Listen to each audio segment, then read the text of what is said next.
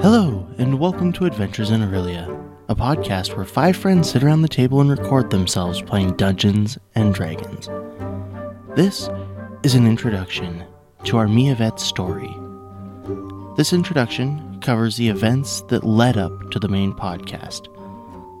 They cover a campaign that was played before we started recording with our new microphone setup. Our story begins in the city of Miavet, the largest city on the continent of Seval. On the 4th of Belanos, a half orc slave by the name of Sug, busy at work in the mines, is surrounded by guards, pinned to the ground, clasped in chains, and forcefully drug off.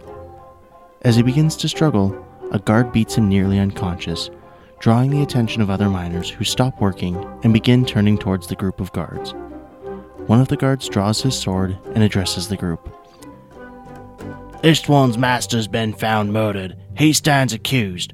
Return to your work, you will be taken with him. One of the miners, another half orc, takes a step forward. Accused. Accused of murder.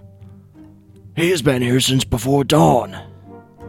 Without hesitation, a few of the guards break off, surrounding the second half orc, and lock him in chains.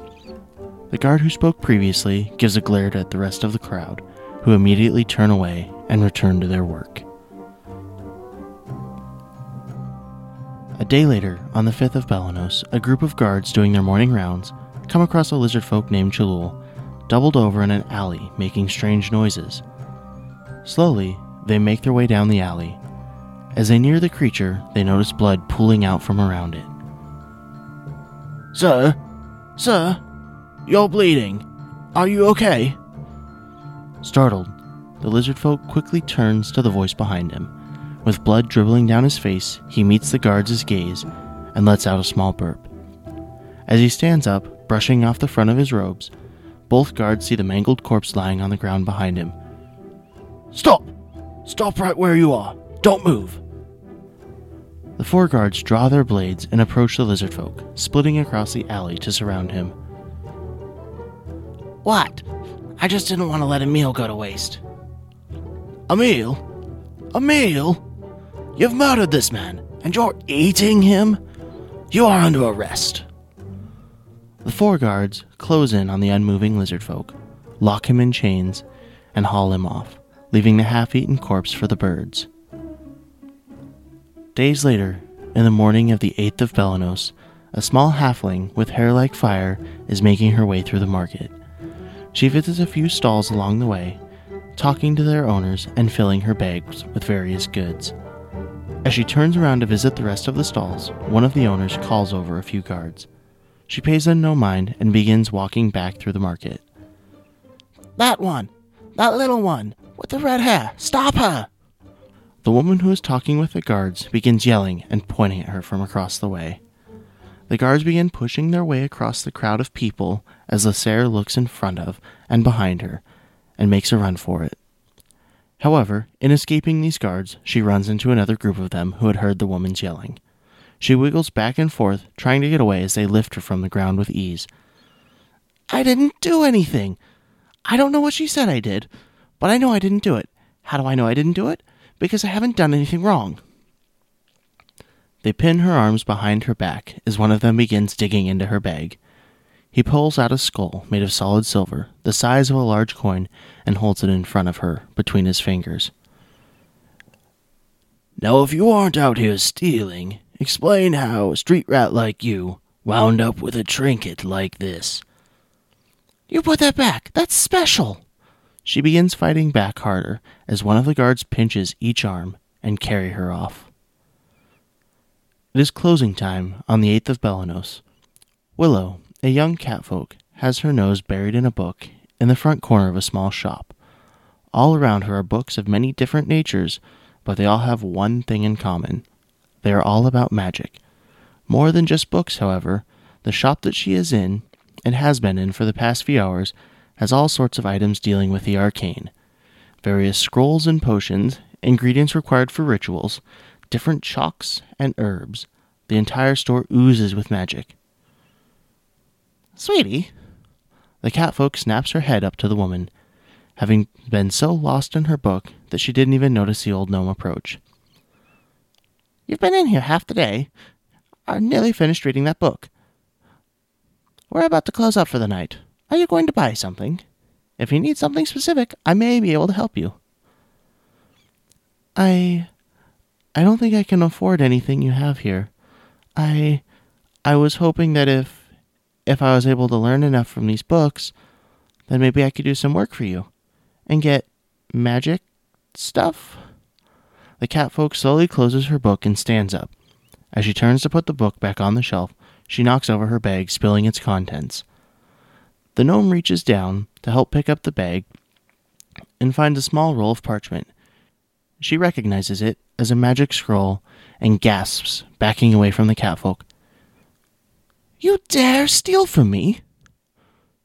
No, no, I already had that. A slight smell of roses overtakes the catfolk, and she collapses to the ground, suddenly asleep. She awakes to find herself already bound in irons as two men, wearing guards' uniforms, haul her up from her spot on the ground. And now I will pass things off to Caitlin to recap the sessions from the previous arc. Welcome, welcome. Caitlin here, normally the voice behind Lacertos Cobble of the Miavet story. But today, I'm here for a different reason, so sit back, relax, and let me tell you a tale. Deep below the West Syrian barracks, in a block of holding cells, a group of strangers accused of various crimes sit in silence. A guard's rounds are interrupted by a young drow woman approaching the bars to her cell. In an instant, the guard slumps to the ground, his throat slit.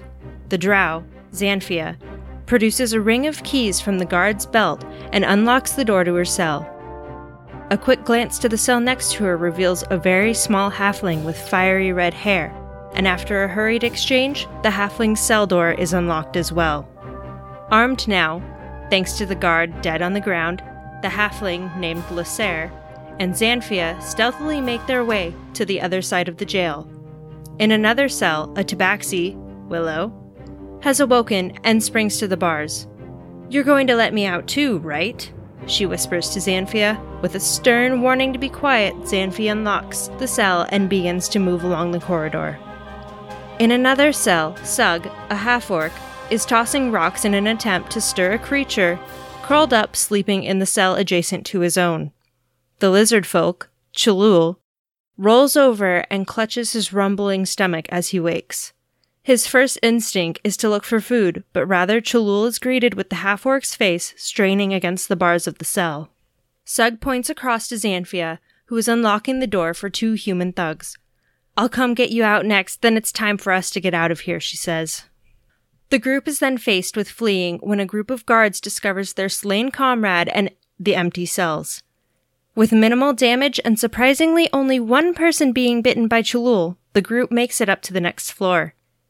Xanphia informs the group that if they are able to get out of the barracks, they will find safety at her father's home.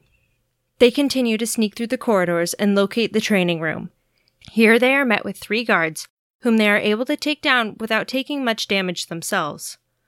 On the way out, they help themselves to weapons and a few other useful items and make their way up to the next level.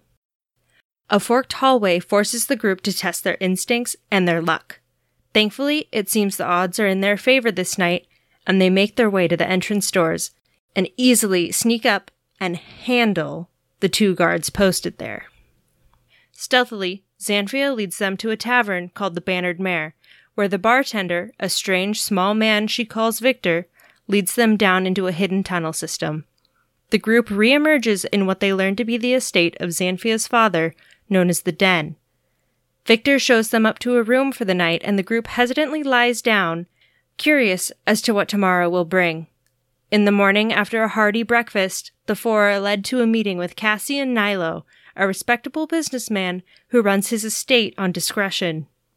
He propositions the group to attend a party on his behalf. While there, they will be tasked with retrieving an item, a crystal decanter. Essentially, being indebted to Cassian for their freedom, the group agrees to take the job and sets out to the shops in an effort to pick up a few essentials before the gala. prepared with a decanter purchased by Chulul and various potions procured by Willow and Cassian's trusted butler, Geoffrey. The group enters the gala without a semblance of a plan. The home of Ezrai Emeria and his wife Esmeralda is large and grand, just like the parties Ezrai is so keen on hosting.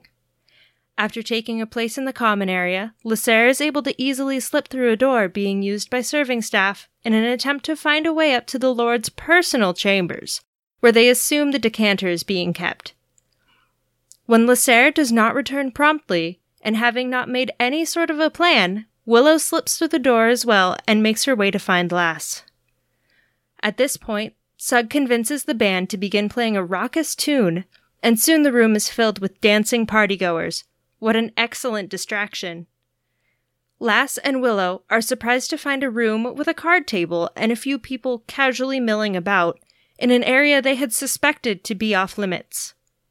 Sug and Cholul make their way to Ezrai with their gift of a decanter filled with liquid which has been tainted with a sleeping potion. They hope that it'll be just enough for the Lord to feel faint and choose to retire. Much to their surprise, Ezrai finds the liquor quite delicious and takes note of the hints of nightshade. He appreciates that they would get a gift so tailored to an elf's palate.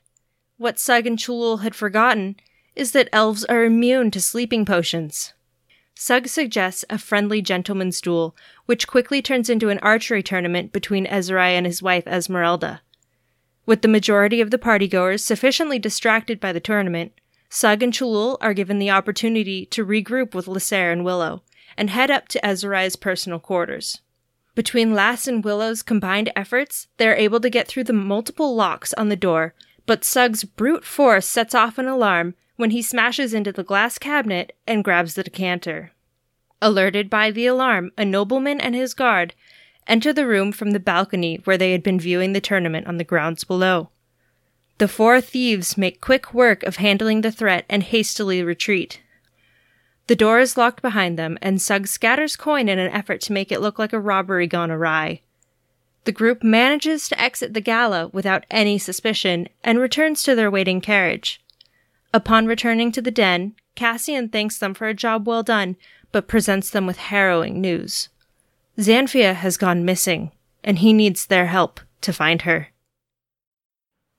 After a campaign arc, the group likes to get together and have a long conversation about the previous arc. Following this is that session from the first arc that we did. It is recorded with a Blue Yeti, and the audio quality isn't quite as good, but at this point, you've heard the whole story, so only continue listening if you'd like to hear the players' and DM's perspective of the events that just occurred. Hello, and welcome to Adventures in Aurelia, the Miavet campaign Night Watch. I'm Chris, the player that pilots Sug, and I've been given the opportunity to host this Night Watch. This is our DM Damien's idea to give us, as mostly new players, a chance to ask questions and chat about the current campaign. So let's just sit back, relax, and listen in. Alright, so since this is going to be kind of a new segment, I feel like we should have a little bit of an introduction. That this will be the Adventures in Aurelia Night Watch. This is kind of the players' time to discuss how their characters are feeling, how they felt about how the previous kind of campaign arc has been going, ask any questions of the Dungeon Master, figure out any things that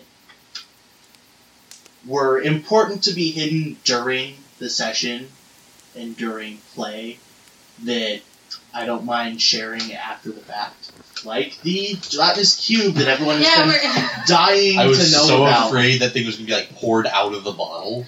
That's what I was talking Like it was gonna be like the instant gelatinous cube. Well, I mean, to, to start, I'll admit that the cube was in a spot and it had been there since the very beginning when I designed the mansion and decided to put a gelatinous cube. Was it anywhere we went? No. Oh, okay. Was it like in the kitchen? Is it in No. the basement?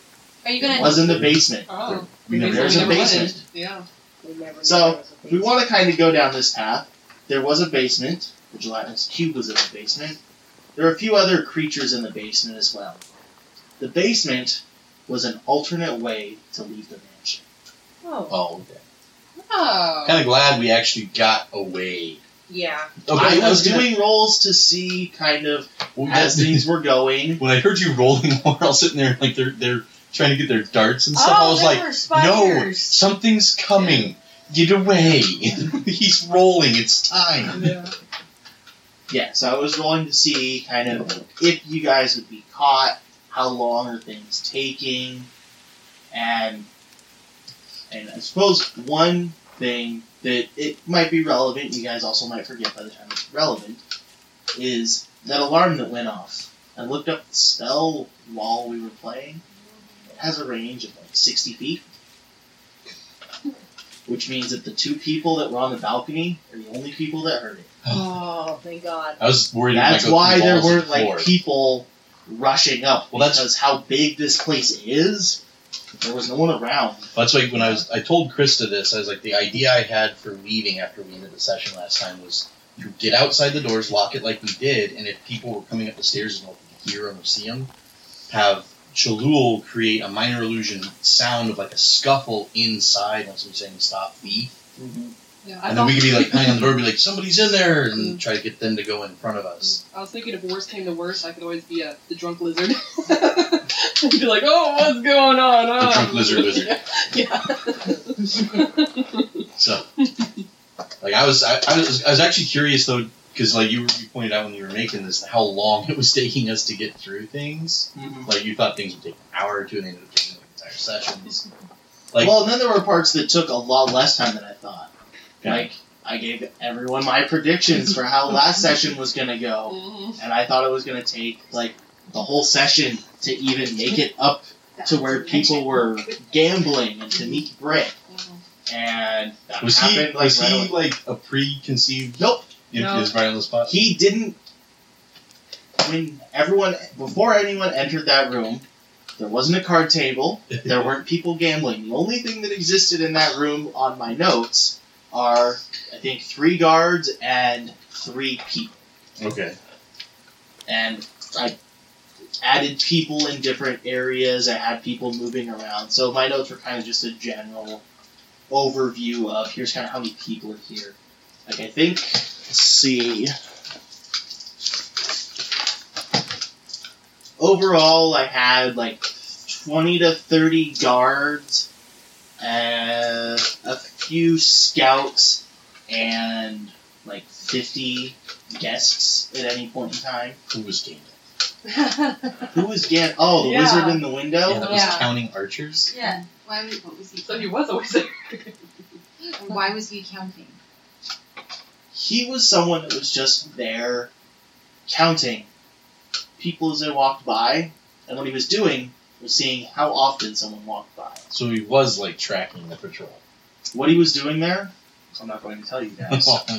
because it might be relevant later. Oh. Well, at least you two know what he looks like. Yeah. It was like Gandalf. Looked like an old wizard smoking a wizard pipe. So, I don't think I made him Gandalf. I think in my mind he's like a dwarf. Well, you just said it was a Oh, man there with that. a large white beard and smoking out of a wizard I, pipe. Yeah. I haven't given races to a lot of people. They're just assumed. Yeah. What was Brit? Brett? Brett was a human. Yeah, I was gonna say, I think he said he was human. British accent. Oh, no. Well, see, I was I was waiting for people to pick up on the fact that out of those people, the woman was unnamed, Brit was named Brit with the British accent, and the guy with the deep voice, his name was Gruff. Oh, great. Oh, I never picked up on any of that. I got the Brit part, but um, I got Brit and Gruff, and then woman wasn't me.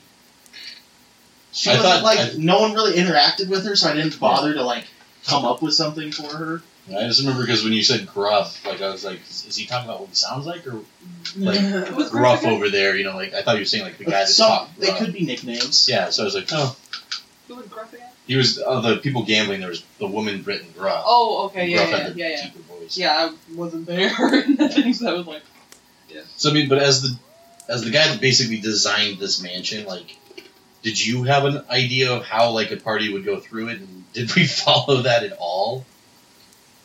Not really. I thought you guys would explore a little bit more before trying to get to your goal. I also didn't expect you guys to split the party within a few like in game, within like five minutes of entering, it's just like, okay, I'm gonna go this way, I'm gonna follow this way, and I'm gonna go that way, and I'm just gonna sit here, and like all of a sudden, I'm like, I've got the party in four different locations. Hey, it worked. It worked. Well, I mean, like that was the thing. I was because, like you said one time before, like the fact that we didn't just approach a guard and try to pass him. hmm Like I was literally when we first got there, I was like, we need to scout around. We don't know where we're allowed and where we're not. We've never been here.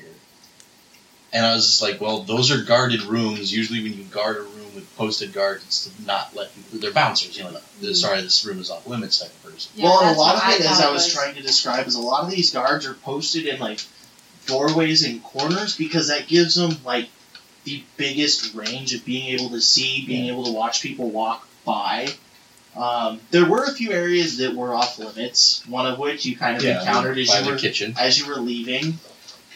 The And servant stairs. Well, well, they went up. yeah. the like servants' quarters wasn't strictly off limits, but it was also one of those things like, why are you back there? There's like six other ways to get upstairs. Why are you back here? Mhm. Never been here before.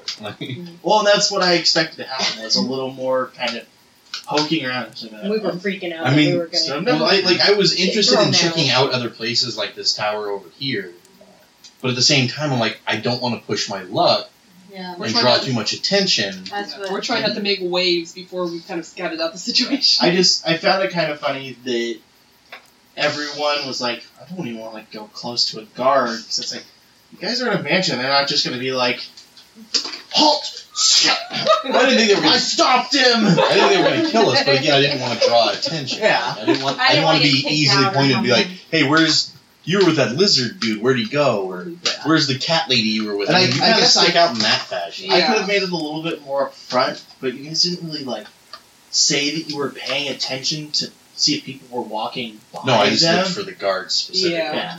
It was kind of a let, let me see where everyone is. It wasn't like okay, I'm gonna sit here and watch and see who's. We did that when we found that back entrance. That's about the only time we did that.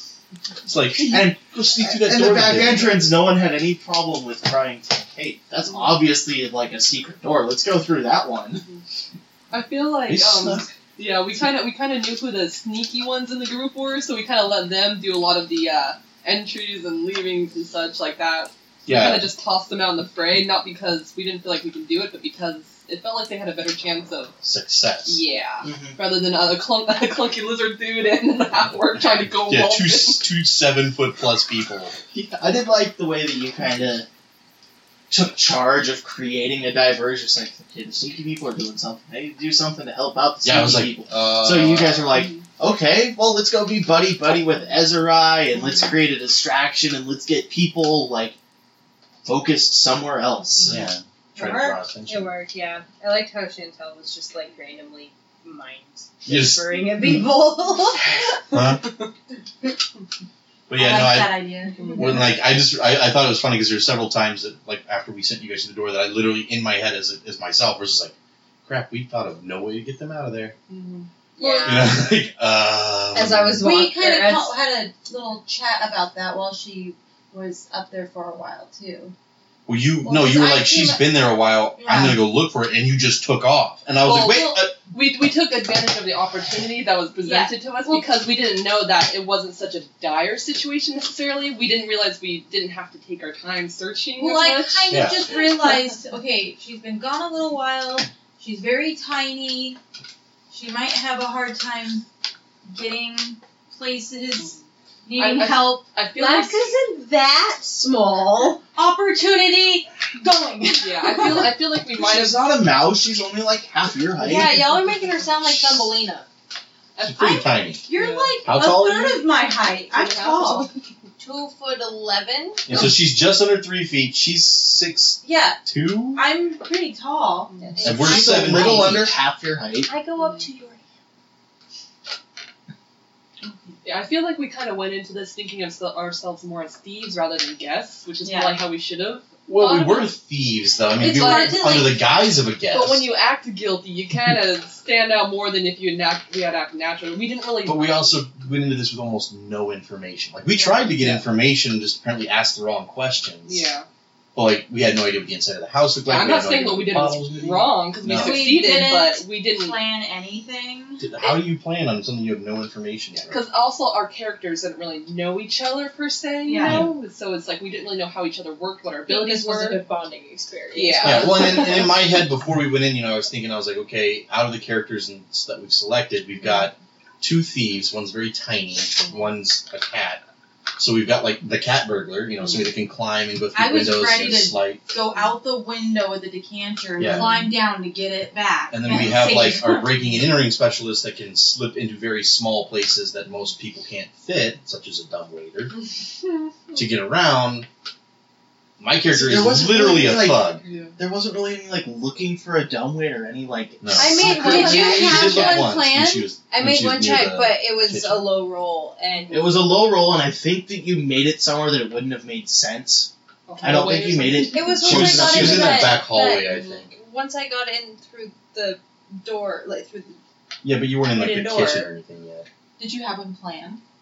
No, the first one wasn't planned either. That's the thing. Like, that's what I've been doing different with this campaign versus the one that we're going to be starting up. A little less planning. Is more there's almost no planning. He I do a map and I pick creatures, for the other one. but for the most part, everything that is involved in them is off the top of my head. On the fly. I make up a couple characters that I've got like that are planned to be there. I've got the map designed. I've got creatures kind of sometimes generally picked and sometimes specifically picked. Like So like overarching themes though, like with, with Cassian and Ezrai and uh, Esmeralda, I'm guessing you have a little bit more in their head fleshed out a little bit, yeah. because like you know like I'm, I'm I'm sensing political ties and themes with them. What you if uh, That's the thing. I I think I said it, but it might not have been as clear while you guys were talking. That well, before you talked to Ezrai when he was just bragging, Uh-huh. is Ezrai is now like the diplomat between the whole city of Miavet. yeah, and, and- the Wood Elf royalty or whatever. Well, not just the Wood Elf royalty, but pretty much The all of the Wood Elf kingdom. Yeah. Which is way up into the northeast. Wow. But he seems And- he seems like he's very flippant with that. Like he doesn't seem to care. he's young. He he's kind. He, the gravity of the situation hasn't really struck him yet. He pretty much, like, I've got it planned out that he's pretty much only been in this position for like a couple weeks, so he hasn't had to do anything serious yet. Right now, like And he thinks it's he's all basically games. frat boy in daddy's big mansion and Daddy's daddy's home. It's, it's kind of like it's kind of like, oh yeah, my dad owns this mansion, but he's off on business a country and a half away, so I'm gonna throw a wild rager. Yeah, but I've got all. But now motive. he's got responsibility that hasn't really hit him yet. So it would be kind of interesting if, like, uh, Well, it's gonna be interesting to see see Lord Ezrai have to explain to bigger Lord Ezrai uh, two people were murdered in his room and a, a heirloom bottle is missing. Wild party, bro. Yeah, like, how do you explain that one to Dad? You can't really clean that pile and up, he has absolutely no leads. as far as we know.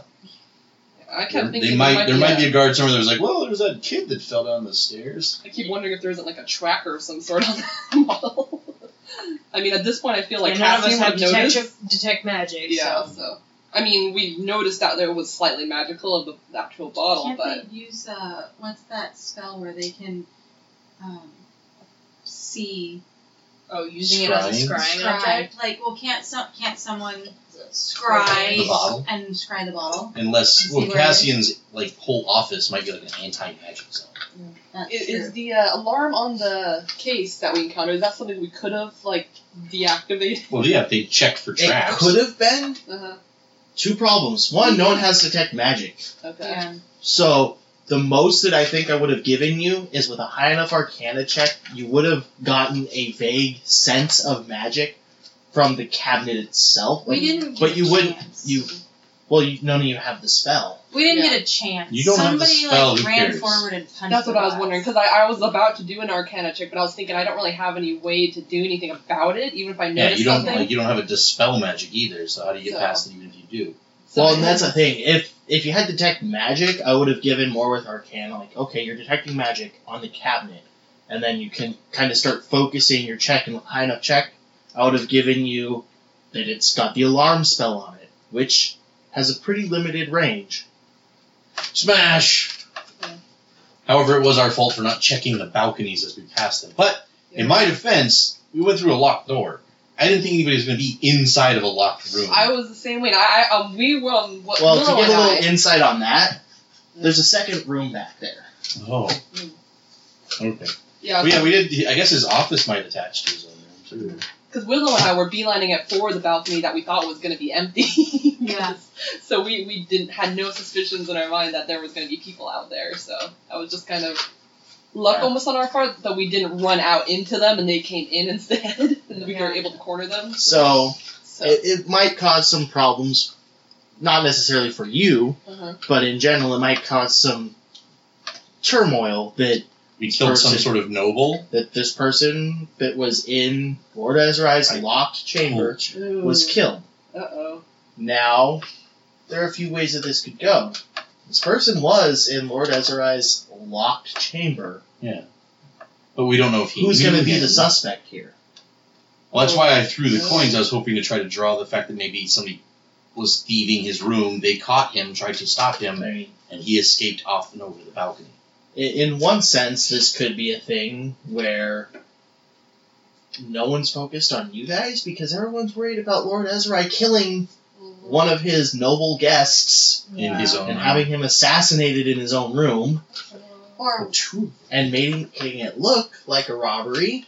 Oh. Or if Lord Ezra I can convince people that no, I have no idea. Someone broke into my room that was locked when everyone got here, and oh no, oh dear. Well, I was just worried because when you said like the so and so noble, I was like, oh god, we just killed a noble. Mhm. That could have repercussions way down the line we haven't even seen. You know, like, who was he? How big Or is what his if family? Is he connected? You know, the noble and the other person were there The to kill Lord Ezra. depends on how Ezra decided to spin that. But I'm just saying, like, we killed a noble and a veteran who seemed to know each other, so most likely the veteran was like his personal guard. Yeah. And I was surprised at how well that went because the veteran is like a CR three, Mhm. Which I think even for the party of four is supposed to be like I don't think deadly, but it's supposed to be like a difficult encounter. Isn't it the guy almost that we killed one stabbed? person. Yeah. Isn't that the guy? That I think that's where the difficulty times? come from is like He can one shot you. better rolls. I did nerf him a little bit just because Mhm. like he was supposed to have two attacks. Mhm. I was like, I don't want to just one shot everyone. I, I want it to seem a little bit fair. But Well, that's definitely one of the problems with the way that like there's not a lot of human creatures to pick from, so you gotta kind of pick one that's close and tweak it down to the level that you want. Well, it's like I, I mean, like I've heard other DMs say that basically for like the first five levels, or whatever, you- you're fighting a lot of brigands and you know footpads and stuff like that, and not a lot of monsters or creatures because they'll wipe the floor. Well, with there's the tons part. of like the thing is there's tons of low level creatures. Yeah. that You guys could fight goblins, kobolds. but not like something you're gonna find in the middle of the city. Yeah, and that's I wish Yeah. that Wizards would put out a book that is like the NPC codex, like a bunch of just stat blocks Shoot that you could email. that you could level, like have a level up path for if you want to tweak them a certain way. I think it's because most people tend to take their first level adventures out into the woods. Mhm. Mhm. Well, and that's one of the differences I've been trying to do with this, since we're going to be running two campaigns, is I want this one to feel a lot more local, a lot, especially since I'm doing a lot of improv for it, because I want it to be kind of It'll it- localized yeah. and small It's gonna be interesting if we, if we I mean, as big more as of an intrigue based Yeah. versus the other one, which the name implies. It's the Aurelian epic. It's Yeah. supposed to be like a tale This that is- is told. the vet campaign. So I mean, as big as the city you you've created, you know, like you said, it takes like a day or two to cross. Mm-hmm. Like, still a lot can happen. I, I do think a lot of that could be interesting if it is all kept within the city. Like we learn the you know like the secret paths and stuff through cities as well as the districts. And there's how already people. One big one that you guys have already discovered. I know I'm really looking forward to going back to the sewers and really getting my feel for that. Well, and I mean, we know that the sewers connect Yeah. uh, Cassian's house to the Bannered Mare. Mhm. I know that It's also Uh, called the rat's nest. There we go. I, was, I kept wanting to call it the rat ways, but that's It's the rat's We've nest. got the den, the rat's nest. Because as Victor, Mhm. who I can't wait for you guys to go back and talk to some more. Was he in the, the Bannered Mare? Yes, The he is the, the owner of the Bannered Mare. I didn't know she. I didn't know this. Yeah. Yeah. I only remember that he introduced himself because it's. Uh, I don't even think he introduced himself. I, I think, think- it was Xanthia just yeah, like, it's thank just you, Victor. Victor. Yeah. And My um, notable people list. But as he was kind of saying, there is this passage going through the rat's nest that can get from the bannered mare over to the den. It's not exactly safe. The rat's nest is home to were rats. Oh, fun. Food. Well, yeah. Food that bites back. Yeah. He gives me Well, then there was like, but I, I also learned that the the local blacksmith is somewhat thief friendly. Mhm. So means we got like Yes, a there Yeah, there yeah, are the some guards. Yeah. there are some things that'll turn up from working with the den. Well, like you know, I, I just think I like that kind of aspect too, because like the uh, potion shop Mhm. offered you work, the Yeah, the, blacksmith um, offered me work. I also got um, a meeting with the leather worker again because he said he'd um, he had possibly work or hides or something for me if I come back in a few days. So. the animal pieces and stuff. Getting some goals. trimmings. Yeah. So I mean, like I like the fact that we're making small connections here and there, and I, I, I do look forward to seeing how that grows. Like, Mhm. because I have a feeling, you know, being that we are in a thieve area, and like we're possibly part of the thieves guild, Mhm. that it's interesting to play that because like most of the time when you run into a thieves guild in a game, it's somebody else that you're interacting with. Mm-hmm. You know, like so you have to like it's like, well, do I side with them or are they going to steal me blind? Or you know, but being part of them is an entirely different thing. That means like you're going to run into the adventurer. That's like, well, I'm in the thieves guild. You know, like we steal things from these people. Are you gonna? And that's all assuming out? that that's the course that you want to take too. Well, I think it'd be interesting to do that because it's it's like that, like you said at the beginning. It's kind of bordering that evil campaign. Mm-hmm. It, it's it's something that I wanted to when I decided to start doing this campaign is I wanted to have it very clear that the morals in this are a lot more loose than the Aurelian epic where you guys are supposed to be the heroes. You're supposed to be saviors. Where in this, it's like you guys could be murderous villains if you want, Mhm. or you could just be people that work for the thieves, or if you want, you could totally distance yourselves from the thieves guild, Yeah, which has its own host of problems with Sure. slighting uh, Cassian. That's no good thing. I am I am interested and excited to see how this is gonna go. So overall, like, what did you guys think of like the feel of this first little mission that you guys were on? I how do you feel about how it played out? If there were things that you wish were like changed, what would you like to see changed or done differently? Well, the only thing that I like that I saw, and it's just because we've you know got so many new members in general. Mm-hmm. I almost felt like this should have been more on rails, Mm-hmm. just to give people experience in how things are running before you know you give us complete freedom. Although I do enjoy the complete freedom too, though, the, the ability to do whatever we want and mess up if we do. But it's just like you know, like we were stopping to look up stats and stuff because none of us know them. So it's almost like I almost feel like just to start with, you know, you, you put on the, the kitty gloves for the first, you know, little bit until everybody gets more comfortable in their character. That that's just me personally. And that's something that I hope just as we play more Mhm. will come out. Like even as things are now, I feel like it's already working on getting better. Yeah, I've definitely noticed everybody getting more comfortable in how they do things. Finding the different checks is always fun. This is a what check? Well, that's one thing. Like I've recently started listening to. It's called Dragon Talk. It's the uh, official like Wizards Dungeons and Dragons podcast. It's like Chris Perkins and stuff. yeah, like it's like Matt or Mark something is like the main host, and I didn't even point that out to you. Yeah. Oh yeah, the number. She's stat yeah, tracker. yeah. No, that's my that's my 12 money. Oh. gold and Oh. 12,005 gold. She's gonna get tattooed there. This is the first money that I've ever made in a campaign. Well, you After guys, spending 50. I have this much. Wow. I haven't bought anything more. Mm-hmm. But what's been interesting is where it starts, like from where I picked up on it, the going back to their first episode, which is obviously not the first episode they ever did, it's just the first one that's in their feed, is the start of when D and D Next, before it was called Fifth Edition, was like starting to come out into the public and getting to hear some of like development like stories how they feel about things, kind of the feel that they wanted to give things.